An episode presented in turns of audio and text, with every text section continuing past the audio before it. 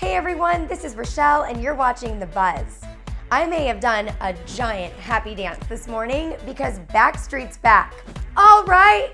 Okay, so it was a little cheesy and lame, but seriously, there is no better way to start your day than when finding out one of the most popular 90s pop bands is back in the studio.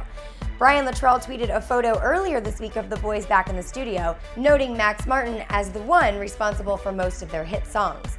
So, for those of us who are too old to be Beliebers, yeah, that's me. Ladies, get ready to rock your body right because you don't have to feel guilty about liking these hotties since they're older than 19 years old.